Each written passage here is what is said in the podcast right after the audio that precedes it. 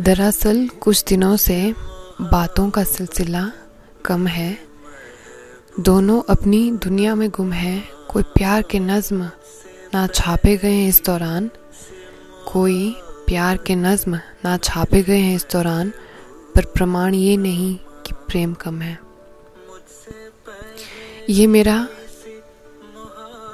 Single एक poetry है जो मुझे याद है अपनी। और भी है शायद बट कभी याद नहीं रहती। मुश्किल होती है उनको याद करना। बट ये मेरा पहला राइटअप नहीं था। As I wrote it in my initial stages it was not my first write up मेरा फ़र्स्ट राइटअप था द डार्क ब्राउन आइज़ वो भूरी आँखें वो आँखें जो मुझे सब कुछ भुला देती है। But I don't relate to them any more मैं गई थी तुमसे मिलने। वो शाम मुझे याद है। तुम वहाँ इंतज़ार कर रहे। पहुँची तो तुम खुश हो गए। तसल्ली मुझे ये हुई कि शायद मुझे तुम्हारा इंतज़ार नहीं करना पड़ता, जैसा किया करती थी। हम चाय पे गुफ्तगु कर रहे थे, तुम मुझे देख रहे थे। तुम्हारी वो आँखें वैसी थी, पर शायद इस बार कुछ अलग था। मुझे वो दिख ही नहीं रहा था जो मेरा था। तुम थे सुंदर, तुम्हें शायद तुम्हें शायद लग रहा हो। पर मुझे कभी वो दिखा ही नहीं। शायद मैं बदल गई हूँ, या शायद तुम बदल गए हो, या शायद चीज़ें बदल गई है।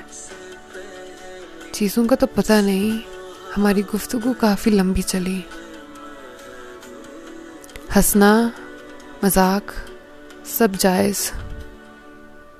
लोगों की गुलछड़, गुलछड़ियाँ उड़ाना भी जायज़। पर मुझे वो प्यार नहीं दिखा जो हुआ करता था तुम्हारे लिए।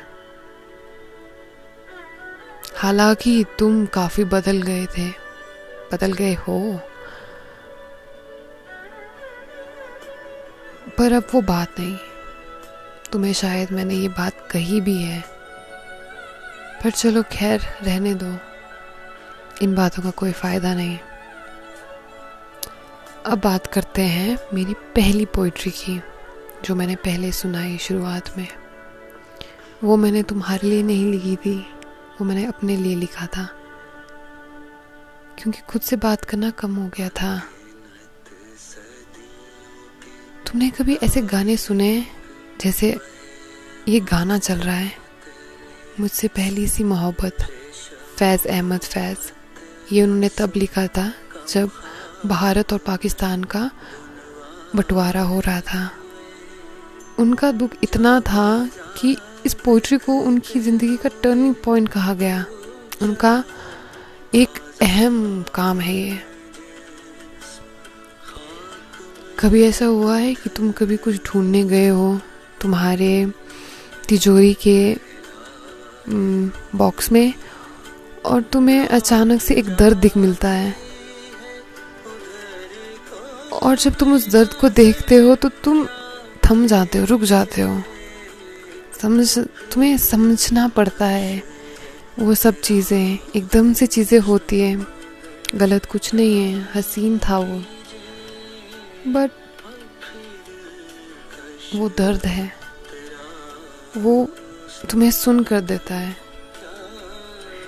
मानो कि वो लालच जैसा लगता है। हल्के हल्के से है।